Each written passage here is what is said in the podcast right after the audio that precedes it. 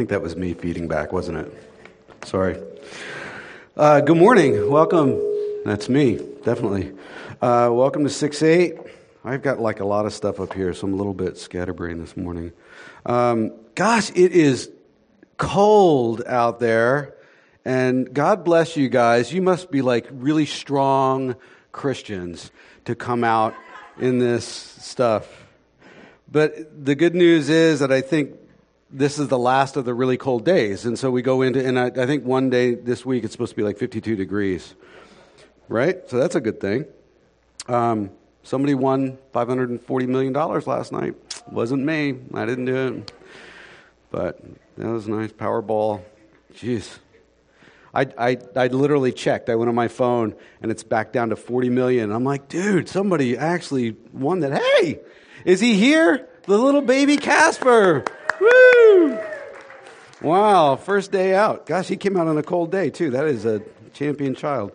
Um, today we begin a new series entitled uh, Ruin to Renovation, and it is continuing our spiritual formation and discipleship discussion, which we began, you know, back in the fall, maybe even before that. Um, Dallas Willard's book, uh, Renovation of the Heart has been very influential in, in developing this uh, series and all of these sermons, and many of his words will come out in, in this stuff, so you guys uh, should know that. But I, would encourage you to go home today and click on Amazon or wherever you buy your books from and get that book and re- start reading it as we go through this series. Um, repetition and learning from various sources always helps for compre- comprehension and assimilation. We know that. And so we want to hit this from all angles. My, my goal as a pastor is not just to preach at you, right? But it is to equip you, to give you tools for further growth and study. And I, and I want to do that. And I think we're, we're trying to do that even better at 6 8. So you're going to have these sermons, right? You can come every Sunday. You can listen to these sermons. If you don't make a Sunday, remember you can go online and listen to it online. They're up by Monday on, on the website. You, you'll have the book. It is a, it's a powerful read. It's a, it's one of those things where you're going to have to like ingest a, a like a chapter at a time and maybe a paragraph at a time That sometimes it's a really good good good book um, so uh, it also has a, stud, a, separate study guide called uh, renovation of the heart and daily practice which is like like one or two page little uh, vignettes that you, you can, you can kind of use as a quiet time or supplement your quiet time. And you'll have your community group discussions if you're involved in a community group and all that, you know, uh, throughout this series to engage us well with this whole topic of spiritual formation. Um, we also have this guide, and I want to stop this because I want to explain this a bit we spent some money on this stuff, so I want you to use it. um, and, and Jordan, God bless her, she sat there and stuffed these things and, and put these, these, these things in there. Jordan is queen here at 6-8. I am really grateful for her. But what this is, is in the front page there is uh, directions, and then I've included the, this first week's questions from this sermon, all right? Typically, what we do here at 6-8 is we all of our community groups discuss the sermon every week. And so what I have done in the past is I write the sermon, and at the end of the sermon, I put in questions for the community group leaders. Um, what I've done now is I've separated those questions out to a separate document. And every Monday when the sermon goes up, uh, the, the sermon in audio, the sermon in text, and then the questions will be up on the website. So uh, if you're in a community group, you can cheat, get started early, and come well prepared and sound really smart. Um, or sound really diligent. But um, if you if you are not able to make it to a community group, there's also the questions. You can use this as your own personal sort of time during the week to to really ingest this stuff better. So you have the first week. Uh, these are here for the taking. Uh, the next week, you'll come to church, you'll hear the sermon. On Monday, you'll go to the website. Uh, you will do this, right? Everybody say, I will do this. All right, and you'll go on, you'll download the, the questions, you'll print them out, and you'll put them in your book, and you'll take notes, and you'll have this forever and ever and ever. and you can refer back to it because I do think that this series is going to be that powerful for us. I think it's going to be great. Um, what we're going to do today, uh, we also have the Lectio Divina books, all right? And, I, and this is the, the, new one from January through June of 2018. So if you already had one that looks just like this, that was for a past month. So this is totally different. Now, Jordan told me that the greeter that was handing these out last week was handing them to people, and some people said, Oh, thank you, and took one. Other people said, Ah, no, I, you know, to be honest, I'm not going to use it. It's going to sit on my coffee table, and I'll never use it. I want you to take one of these. Dang it, right? That's not a swear word. Um, I want you to take one and I want you to leave it on your coffee table and I want it to say to you, use me, use me every time you walk by it. You may not use it this year. You may use it next year, whatever, but it will be there for your use. Let it speak to you. Okay? So there's a lot here. We spent a lot of money on these things. Take them just at least for the sake of me feeling better about spending the money. All right? So what we're going to do is later on when we do communion, you guys are going to come up, you're going to come over here after you take communion, you're going to grab a Lectio Divina if you don't already have one, and then one of these other binders and God bless you. That's where we're going. Boy, I'm, I'm, a little intense this morning, I guess. Thank you, ma'am. Um, okay, so where am I here? So uh, you have all that. I'm going to be praying for you guys as we go through this series uh, sort of a, as a, we get deeper in the life of Jesus together, I am really, really excited about what we're doing. This is a good year. Last night we had our leadership appreciation dinner downtown. We had a great time. Ruggieri's couldn't make it. We missed them. But we just really had a good time.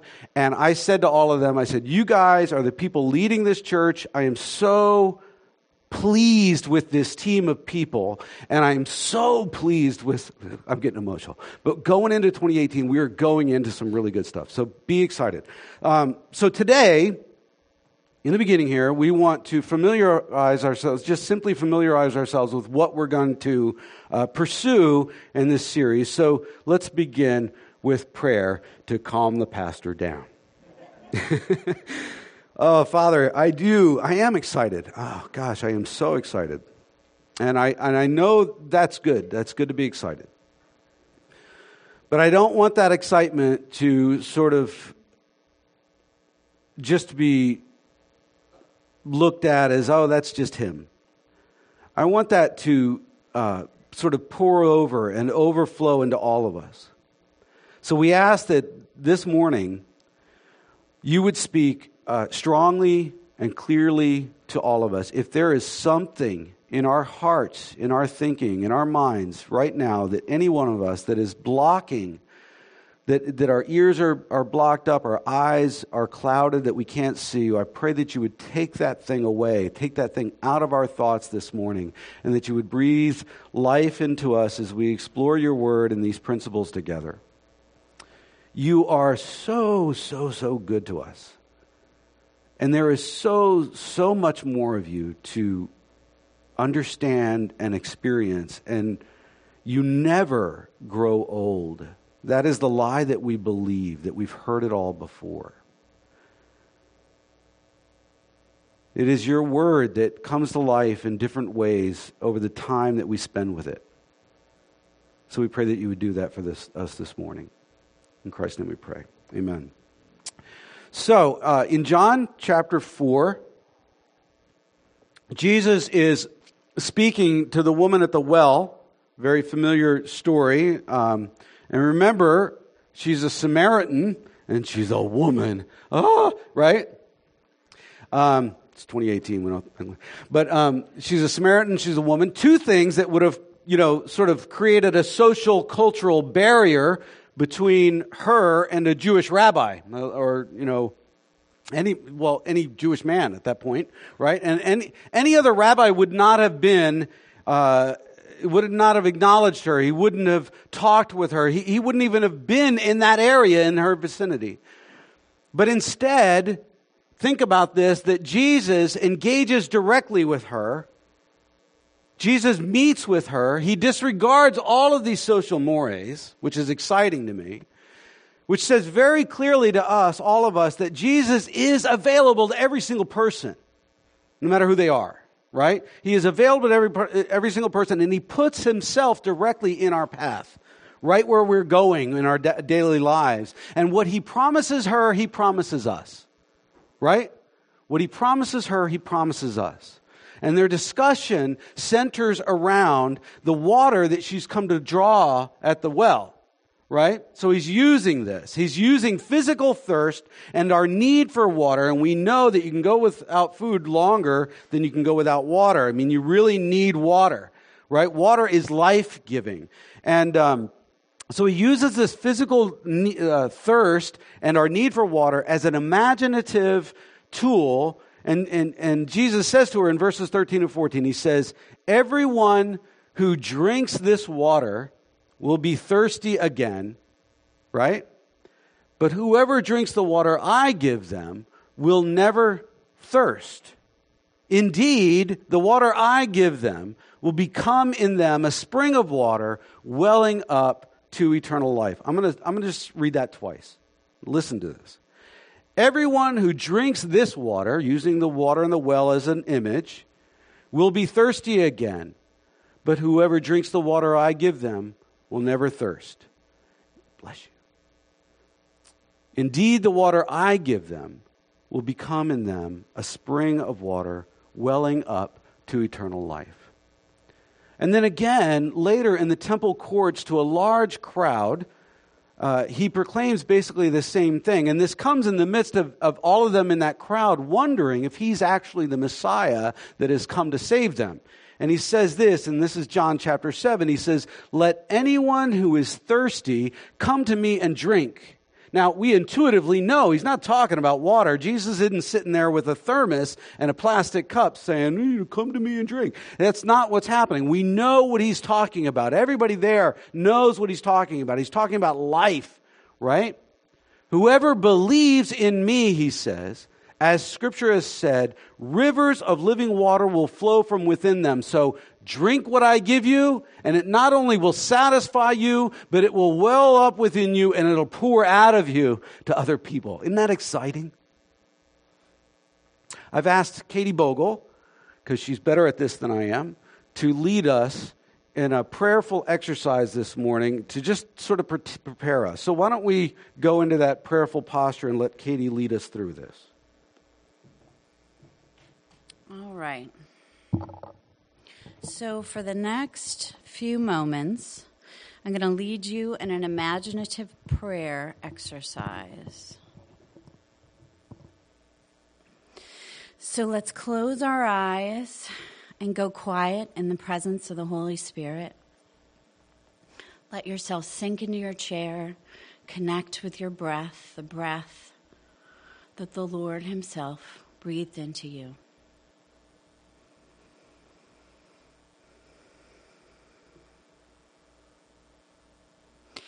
And use your imagination to get a picture of this living water within you.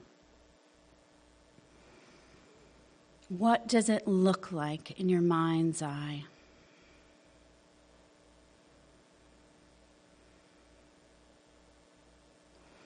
And now imagine that you're parched, you're thirsty. You've drunk little in days, it's hot outside. You've been walking in a desert which is representative of your life.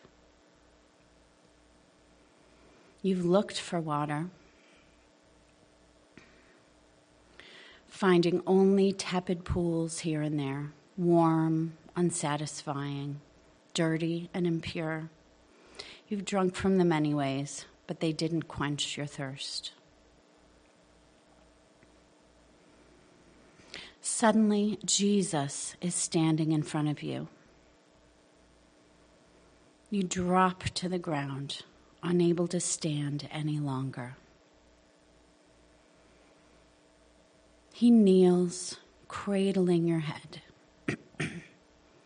holding a canteen to your lips, and you drink deeply. This is his spirit his life, He's pouring it into you. As it hits your stomach, a tingling floods your veins from fingertip to toe, throughout your limbs. It's cool, it's refreshing.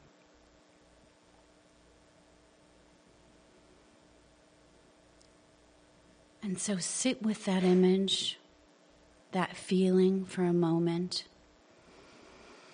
drinking in the water as your eyes drink in the vision of Him.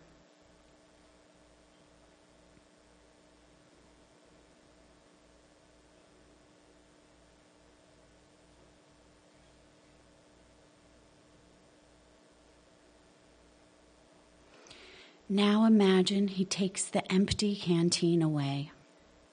Fear overtakes you, afraid he'll leave you and you won't get more. You still have a long way to go. But as he looks at you, you realize your thirst is gone. You have no need any longer, and he's not going anywhere. All your desire is satisfied in Him. Life is surging within you, overflowing out of you, coming out of your pores, and flowing down your limbs. Feel it. You're dripping wet, totally satisfied as the water flows down and away from your feet, out and away from you Wherever it flows in the dry ground, life blooms, greenery appears, flowers grow, and fresh pools form. Let yourself feel that.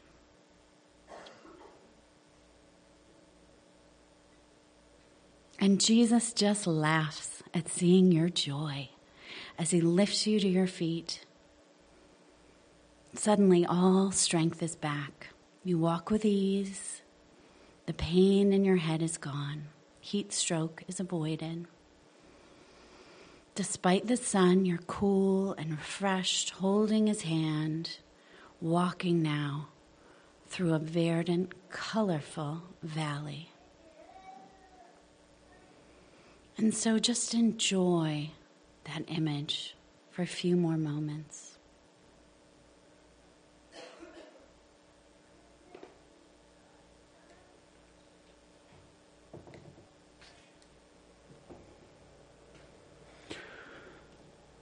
Open your eyes. Does that feel good? When you think about that, it feels good to me. I picked the right person for that, by the way. I, I want to put a chair next to my bed and just Kim and I, like every night, just crawl into bed and have, have Katie come over and just read us a bedtime story. All right? Yeah, a little lullaby. Like Goldilocks. And Goldilocks ate all the porridge, and she was really tired. Um, But it does feel good thinking about that. That's, you know, we went through that Animate series and we talked about using our, eh, our imaginations to engage with the scriptures, and this is exactly what, what that practice is. And that's the life that we're pursuing in this series. That's the life we're pursuing with Jesus, the kingdom of God welling up within us and pouring out to the world around us. And that's, that's an exciting thought. And as we read his words, Jesus' words, his very words to us, right? They speak of this divine life that beckons to us and calls to us. A life free from the oppression of need, free from unsatisfied desires, uh, you know, a full life overflowing and gushing with more and more life. A reproductive life, right? Which flows out of us and, and out to the lives of others around us, to other people, not keeping that life to itself, but giving it away, feeding the thirst of everything around it. And that's a large order, to say the least. it is, it really is. But it is life with Jesus. That is the life that we can have. That is available, it is obtainable, and that which we can have in, in, our, in our own experience. And I dare say we should have it. That's the way that we should be living. It is offered freely to, and, and it's what we're called to live. That's how we're called to live. That's what we're called to pursue. Remember, the spiritual life takes effort. And the gospel isn't opposed to our effort, it's just opposed to our earning it. Right? Let me say that twice. The gospel isn't opposed to our effort, it is opposed to our earning our salvation, right? You can't earn something you already have. Right? Ephesians chapter 2, you know this. It's by grace through faith. And and so you can't earn a gift God's salvation, His grace to us is a gift. You can't earn a gift that you already have, but you can strive to understand it more and to assimilate it more into your life and live out of it more, right? And that's what we're talking about. But the problem is that the image that Katie just gave us is different than the spiritual life we typically imagine as modern Americans, I guess, right? The life we usually envision is one of walking in a dry valley, maybe. And that's where it's similar. But occasionally we, we only get a, a, drink just long enough to sustain us. It's like we're doing a marathon through the desert and Jesus is the guy standing on the side with a little cup of water. We're like, we keep running, right? A life where we trip and we fall constantly, where, uh, you know, our heads are spinning and sh- we have stress and despair constantly, with only Jesus showing up at the very absolute worst of times to get us over the hump, right? A life of sort of skinned knees and sprained ankles and sweat dripping in our eyes and stinging our vision to no end and all of that kind of stuff. Uh, that's the life that we usually envision, a spiritual life that we usually envision. We had an open mic uh, time, sharing time back in November. And if you remember, if you were here for that, suicidal thoughts were a theme in many of the people's lives that shared. And uh, sadly, those thoughts are more the norm for people in America than you would imagine, right? And maybe some of us just aren't brave enough to say it out loud and in front of others. That's okay. You don't have to. But it is the truth. Uh, they say that America is one of the most depressed countries in the world, despite our affluence, despite how much we have. You remember I quoted Bill Mallonee from Vigilantes of Love in a recent sermon where he said in his song Double Cure, one of my favorite songs, he said, So tired of all my toys, they never last for long. They keep dreaming or beaming dreams and wishes to a big dish on my front lawn. Right? And we've all thrown the coinage down the, the wishing well. We've all bought the lottery ticket. Somebody did yesterday and they got it, right? and guarantee you they're going to have a lot of problems because of that, right? I would put up with the problems, probably. the, new, the new car, right? We've bought the new car. We bought the house. We've gotten married. We've had the kids. We've, we've answered the ad. We've bought the toys. We've pursued the American dream in the hopes that it would all fill the void. And especially here on the main line. All of you guys are pursuing your, not only your master's degrees, but your doctorates. And wow, that's going to make it. I'm going to be it, right? Uh, you should. I mean, I'm not saying you shouldn't do that. And I'm not poo pooing houses and cars and all that kind of stuff either, right? Maybe you're in the middle of your American dream or at the end of it and you've already figured out that deep down life isn't found there, right? It's not found in all that stuff. Maybe you're at the beginning of that journey and you're in college or you're just out of college and you're start, starting to build your own American dream. Well, listen to the wisdom of Scripture and listen to the wisdom of people that have gone before you that everything does fall short and fails after a time. Our toys never last for long. Bill Mallonee is right. They don't have the power to satiate our real thirst for a deeper life, right? And that's why Jesus came. A life connected to our Creator. As St. Augustine says, or said, past tense, he's dead now, our souls are restless until they rest in you. Our souls are restless until they rest in you. So toys, cars, kids, houses, spouses, money, and the like, they aren't bad things. They are, they're good things. But when pursued to bring total security and happiness and fulfillment and all that stuff, they can't deliver for the long haul. They can't do it. It's even unfair and it's even unhealthy to put that kind of pressure on somebody else, like your spouse or a friend or a family member or anything like that. These things weren't meant to satisfy at that level. They don't have the power to do it. Although they do serve their purposes and they are to be enjoyed and they are blessings after all, and we can enjoy them. You know, in that open mic time, Sana spoke of how she used her imagination to connect with Jesus, and there seemed to be so little hindering her pursuit. She was so innocent, she was so pure in that. It was nice to hear, and at age 17, she made her daddy proud. Right? Maybe we're like that. Or maybe we should have been like that. Right? It reminds me of Supertramp's The Logical Song, and Todd Hall wants me to sing it. I will not. But uh, it speaks of being formed and shaped up and away from this beauty of life, right? This freedom, this wonder of life. And it says, when I was young, it seemed life was so wonderful, a miracle. Oh, it was beautiful, magical, and all the birds in the trees, well, they'd be singing so happily, oh, joyfully, playfully watching me. But then they sent me away to teach me how to be sensible and logical and oh, responsible and practical. And they showed me a world where I could be so dependable, oh, clinical, oh, intellectual, cynical. There are times when all the world's asleep. Don't you feel that? The questions run too deep for such a simple man. Won't you please, please tell me what we've learned? I know it sounds absurd. Please tell me who I am. We lose ourselves when we pursue all this stuff, right? I said, watch what you say, or they'll be calling you a radical, liberal, oh, fanatical, criminal. Won't you sign up your name? We'd like to feel you're acceptable, respectable, oh, presentable, a vegetable, right? I mean, don't you feel like that sometimes, like a respectable vegetable, right? That's what I feel like, like just robotic going through life. Yes, we have to grow up. We all have to grow up. We do have to be responsible, right? I'm not advocating irresponsibility. We have to become responsible, but we don't have to lose our wonder. We don't have to lose our passion, right? We don't have to give all that up. I, I love being married to Kim.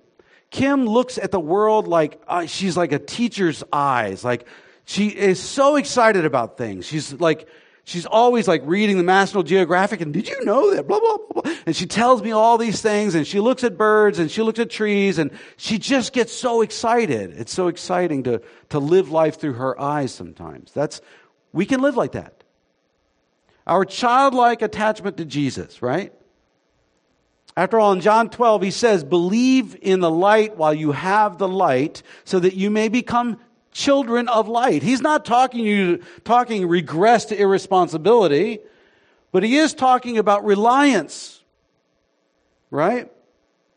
And in Matthew 18 he says, "Truly I tell you, unless you change, unless you transform, you're spiritually transformed, unless you change and become like little children in your reliance on God, you will never enter the kingdom of heaven." Childlike reliance, living in his light. It's not just about getting saved. It is about living life with Jesus. Let anyone who is thirsty come to me and drink. Whoever believes in me, as scripture has said, rivers of living water will flow from within them. Oh, I want, I want, I want to get there and have Jesus pat me on the back and say, man, just rivers flowed out of you. Good job, Jason. Wouldn't that be awesome? Right? Believe in me. Believe means to be assured that someone or something is capable of satisfying a particular need for you, right? Meaning to believe in Jesus that we come to the point of assurance that Jesus is not just capable of saving us from hell, but it is capable of satiating our deep longing and desire for true purposeful life. And until we do so, our souls remain restless. They remain restless. And we become the cynical, acceptable vegetable blown and tossed about by every new wave of teaching or cultural philosophy. By the way, they're not new cultural philosophies. They are old things that are recycled throughout history. If you do your history lessons, you'll see that all the thinking that we think is so new and progressive is just cyclical. It comes back and around, back around, back around. Nothing new. We may be progressive in technology, but we're not progressive in our hearts. We're not progressive in how we don't think differently than Paul did. Paul was just as smart as us, if not smarter. Right? He's not an old, stupid ancient that we need to forget and forget, you know, all that stuff. God is working. God is working, right? But sadly, many Christians never find their way into the life Jesus calls us into, or if they do, they only find it very slowly and with great difficulty over time, right? Just because we are at peace with, with God, in other words, we have salvation, and we've said this recently in other sermons, doesn't mean that we're living in peace with Jesus, right? That we're being transformed, that we're being sanctified, that we're involved in that process together along with Jesus. We can be justified in Christ, legal terms, right? But we, we can still not live as true children of God in both blessing and suffering of life. And possibly the reason is an issue of our imaginations, that maybe the life that we see portrayed in the scriptures as Jesus talks to us seems far off, it seems unattainable. It's so unlike our experience in the everyday world that we live in that we can't imagine experiencing the deeper life of Christ ourselves. And that's something we got to get over. And if that's the case, if we really feel that way, then the very words of Jesus, which were intended, that he intended to bring us life, end up being words which actually discourage us. Because we just read them and say, ah, I'm not there. Can't get there. They bring hopelessness instead, don't they? But if Jesus said it, I'm here. This is why I'm here today. this is my purpose in the world right now, today, in this moment.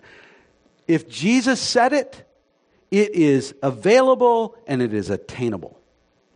You need to hear that. All the things out there in the world that want to bring you down and crap on your life, Jesus said it, it is available and it is attainable. Therefore, logic tells us that the problem isn't in the offer or the one offering it, but it is in us. Rather, it's, it's, it's in us. We, we are missing something. Possibly we've gone about it all wrongly, right? We don't approach and we don't receive this divine life in the way that it was intended for us to receive it. And when we read things like we're new creations in Christ, 2 Corinthians 5:17, the old is gone, the new has come, you know that verse, right? We don't fully believe it to be true. It's the dilemma of true belief. We don't really believe it. We say we believe it, but we don't really believe it. And where there's a will, we don't always automatically know the way. Sometimes there's a need for us to understand what exactly should be done or how something can be accomplished or achieved, right? It's possible we need to understand the tools with which to realize that divine life and the order of their use as tools to attain it, to go deeper, right? See, most of the time, and it's become commonplace in the Christian church where we just feel like a mess, right? And we believe God can work in our chaos. Well, God can work in this craziness, right? Well, whatever. But we, we got to understand spiritual formation is an orderly process. God can work in the mess. He's God, right? He can work in the mess and the, he can work in the disorder of our lives for sure, but he's set forth an orderly, you know, he's set forth an orderly process by which we can participate with him, which, which we're called to be participatory with him in. We can orderly walk through building our spiritual formation in partnership with Jesus, making good choices making good choices.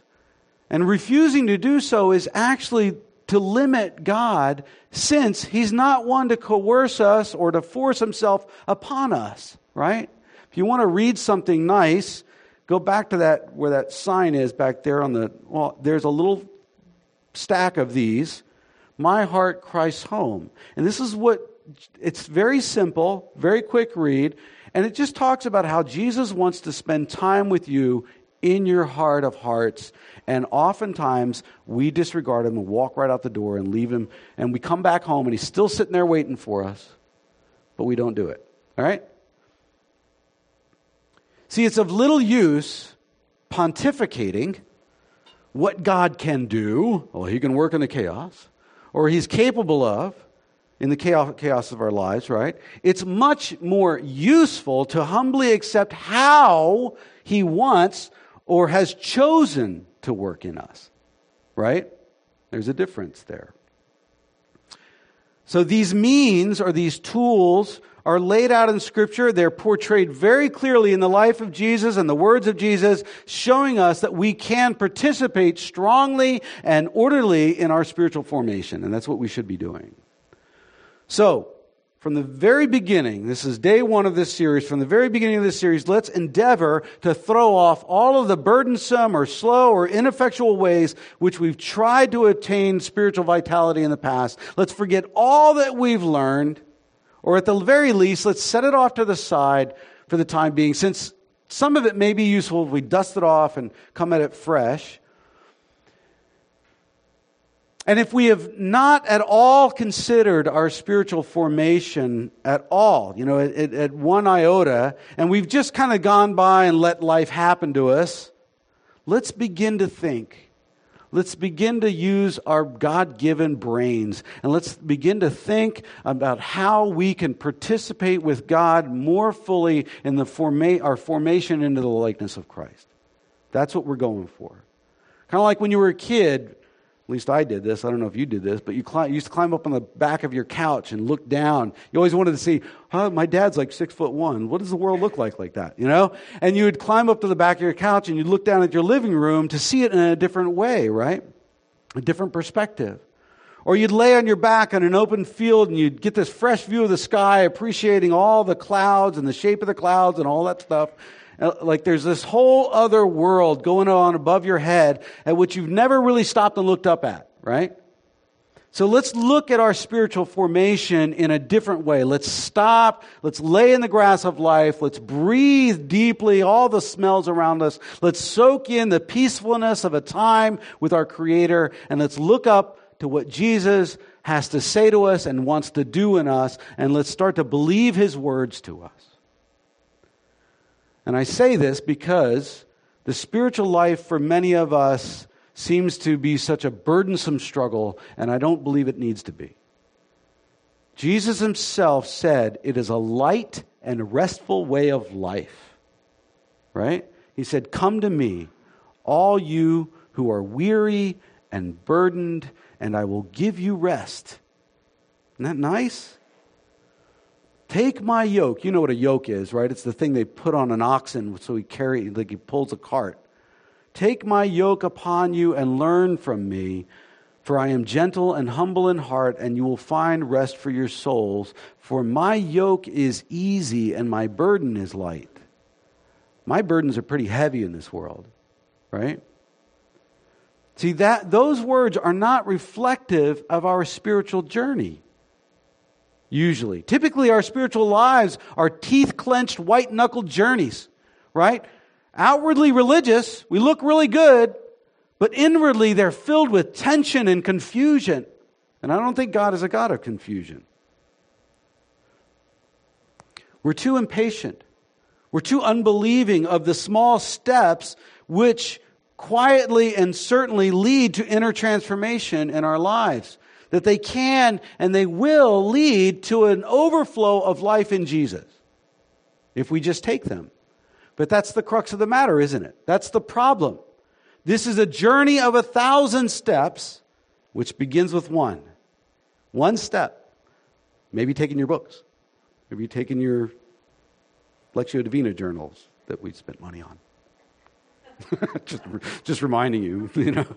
But it is. It's a journey of a thousand steps, and it begins with one. And all the old hindrances which derail us from putting on the new self, taking off the old self and putting on the new self in Christ, can be removed from our path and even mastered. I'm not, I'm not preaching health and wealth here. I believe we are to suffer for Christ. I, God bless us, man. We, I am ready to suffer for Jesus. But I don't think that I can, I, I think I can suffer well, really well, right? God challenged Cain in this, in this with, this is one of my, this is, this is a great passage. He, but he challenged Cain in this when Cain brought gifts from his garden, which were not the top of the garden. They weren't the best, um, they weren't the cream of the crop, right? He kind of brought, brought the leftovers. And while Abel, his brother, brought the most choice gifts from his flocks, he raised flocks, right? And they brought those to, to, to the Lord. And God looked on favor uh, with Abel's gift, but not on Cain's. And Cain got angry about that. If you remember the story, it's in Genesis chapter 4. And God asked him, He says, Why are you angry? Why are you angry with me? Why is your face downcast? Right? You have these discussions with your kids sometimes. Why do you get mad at me? You're the one that made the choice, right?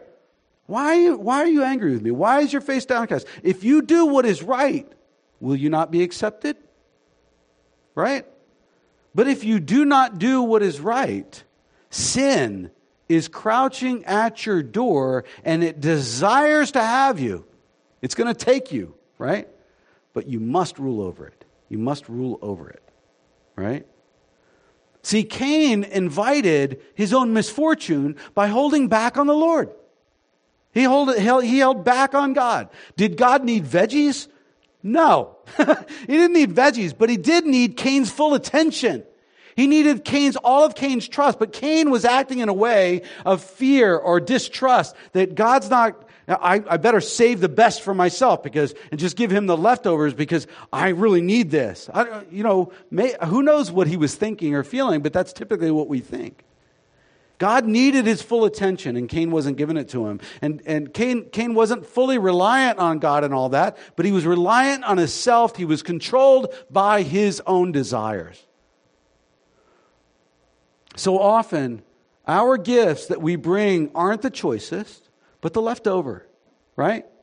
Leftover time, leftover money, leftover resources, leftover emotion, Jesus is the afterthought and not the first thought. Right? The afterthought and not the first thought. And it's no use getting angry at God when we don't tr- truly wish to be in relationship with Him. When we say we want it, but we don't really want to do the work to be in relationship with Him. Jesus offers life unreservedly. We can't transfer anger to Him when we refuse to give Him our best. It's just unfair we bring destruction upon ourselves, and most pain in our life is in, uh, incurred is self inflicted. We're going to talk about that more next week. Here's a hopeful, life saving thought and insight which we should listen well to. Let me say it. We can increasingly live in wholeness and holiness and kingdom power. We can increasingly live in wholeness, holiness, and kingdom power. There's no reason that we should walk in despair or fear or defeat. I'm not saying that we won't suffer, but there's no reason we should walk in despair, fear, defeat. Rather, we can have a life overflowing with Christ, and that is attainable with victory over sin and victory over circumstances available to us who follow Jesus with a whole heart believing with full assurance that He is the source of life and He is the living water that is welling up and overflowing out of us. But here's the thing not facility, not program, not talent, not speaker, not these sermons, as great as they are, or budget can create this in, in you or for you. As a matter of fact, the life Jesus offers is totally and absolutely free. It is not dependent on any of those things, although they are all tools which are helpful in that journey. In the end, it's not even dependent on how well I preach to you or how well this church does or anything like that. Although we know that we are, if we're all unified in our pursuit towards, towards Christ together, that we can aid each other along in this journey of faith.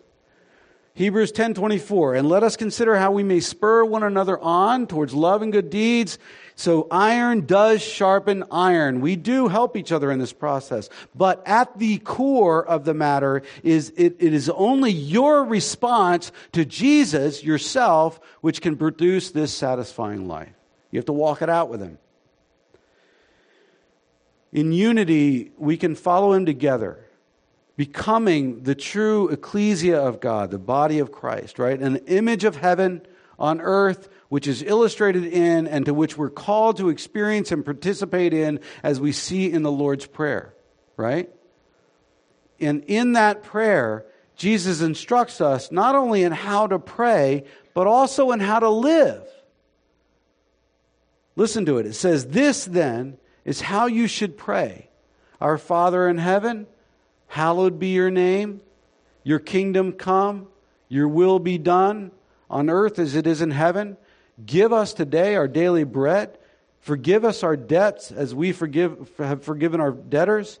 And lead us not into temptation, but deliver us from the evil one. For if you forgive other people when they sin against you, your heavenly Father will also forgive you. And this is the scary one, right? But if you don't forgive others their sins, your Father will not forgive your sins. Ah, what do you do with that one? In praying this, right, typically we naturally tend to think it's all God's doing, right? Outside of us just praying, right? But we're praying for God to do all the work. That's what we're praying. That's, that's how we think about it. But notice how interactive and how participatory this prayer is. You know, somebody's got to hallow, which means to honor. Somebody's got to honor God's name in their lives. You know, his kingdom has to work through somebody. Somebody's got to eat the bread they give him. He gives them, right? For his will to be done on earth, someone on earth must decide to do it and follow through with the actions in reliance on him. He works through the church. We must forgive others. And if we don't, what does that do to our spiritual formation? If, we're, if we say we believe in Jesus, but we walk around angry, unforgiving, bitter people, there's something not right there. Verses 14 and 15 seem to communicate this breakdown in relationship at the very least, assuming at the very least that we're hindered in our intimacy with God if we don't act in godly fashion towards others. Remember Colossians 3:13 says forgive as the Lord has forgiven you and that is like willy-nilly totally free forgiveness, right? He, he forgave the people that nailed him on the cross. Forgive them, they don't know what they're doing. Maybe our sins are not forgiven in a sense because we have not fully given ourselves to Jesus yet. Maybe, maybe in doing so, uh, we would take on his heart for others and extend forgiveness to them. So, in conclusion, it's possible. It is possible, and that's this is my proclamation to you today, just like I said earlier, to have what Titus chapter 2, 11 through 14 speaks of when it says this. It says, For the grace of God has appeared that offers salvation to all people. It's available to everybody. It teaches us to say no to ungodliness and worldly passions. So there is a, a sin and non sin things in the world. Uh, contrary to popular belief in popular Christianity, there are sinful things that you have to make choices on, right? And, it, and, and, and the grace of God teaches us to say no to ungodliness and worldly passions and to live self controlled, upright, and godly lives in this present age while we wait, await the blessed hope. Remember, over Christmas, we talked about future hope. The appearing of the glory of our great God and Savior Jesus Christ, who gave himself for us to redeem us from all wickedness and to purify for himself a people that are his very own, eager to do what is good.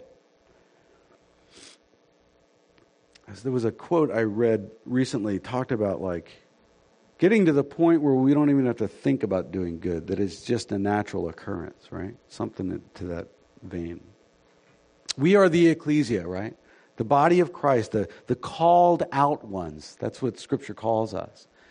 And it is possible to be living the life of Christ to its fullness, individually and corporately. And in so doing, we will do what we, we explored in Animate, 2 Corinthians 3.18. We will be transformed in, into his image with ever increasing glory, which comes from the Lord, who is the Spirit. So in the coming months, we're going to explore this together. And I would urge you guys to make 2018 the year that you seriously, seriously begin to grow in discipleship with Christ and discipleship with others. Seek Jesus, right? Walk together well, encourage, challenge, and above all else, love each other towards Jesus. Because it is that important. And I, I will challenge you you cannot if you if you take that home and you take that home and you start to practice this stuff and you start to listen to jesus you start to listen to the holy spirit and you get into the word and you really take this seriously and you engage for this whole year there is no way that you can come back to me at the end of 2018 and say i didn't change at all. He didn't do anything. In within a week you're going to come back to me and say man things are happening. Within a week and some of us, sadly, never experience that. So that's my challenge to you. Do not go to sleep. Wake up and let's walk this out together. Uh, we are going to go to prayer now, but I want to point out we're going to pass the tithe boxes if you guys want to pass those. Um, we are a self supported ministry. We, we pay for this place ourselves. We, we want to have enough money in the bank to bless this community and, and Syria and Lebanon, which we're in partnership with today, uh, now um, in seeing Muslims come to Christ, and we just uh, we just want to give back to the Lord. If you're new with us, don't feel at all obligated to put anything in that box. Uh, there are ways to give; should be up on the screen soon. Uh, if you want to uh, do it a different way. Um, but as we go to prayer, we, I want to invite you guys this morning, from now until the end of the service, to come up and take communion. And as you take communion, you can just take the cracker and you can dip it in the wine and then and then eat it whenever you feel ready to come from now to the end of the service. And remember, as you come up, grab the the materials and and even if you're even if you're visiting us today and you're not coming back, grab it if you want and listen to the sermons online if you like. I'd love to hear if you if you uh, take this someplace else and and encourage other people with it. But let me go to prayer. Father, I thank you that you are here, that you are present we thank you for your words. Come to me and drink. That our thirst will be quenched, that it'll well up into us and overflow from us out to the world. We that you know, I, I truly believe that we were created in your image, and that is exactly what we really truly want is to be people of purpose and life. We don't want to be violent people. We don't want to be angry people. We don't want to be just jerks and you know, overly opinionated people. We want to be people that bring life to others, bring peace and, uh, and purpose and fullness to the world. And we want to get to the end of this and have you pat us on the back and say, Well done, good and faithful servant. So we ask that this year, we consecrate this year to you, and we ask that you would start to break down, that you would start to let us give up all those things that hinder our walk all the sin that entangles us and keeps us from running strongly with you. We remember that night in the upper room where you met with your disciples and you set this whole thing in motion and you said, This is my body broken for you. Take it and eat it in remembrance of me. This is my blood shed, poured out for you. Drink it in remembrance of me. And we want to do this today. We want to proclaim your death and your resurrection once again, not only in our own hearts, but to the world around us. We thank you, Lord Jesus. It's in your name we pray. Amen.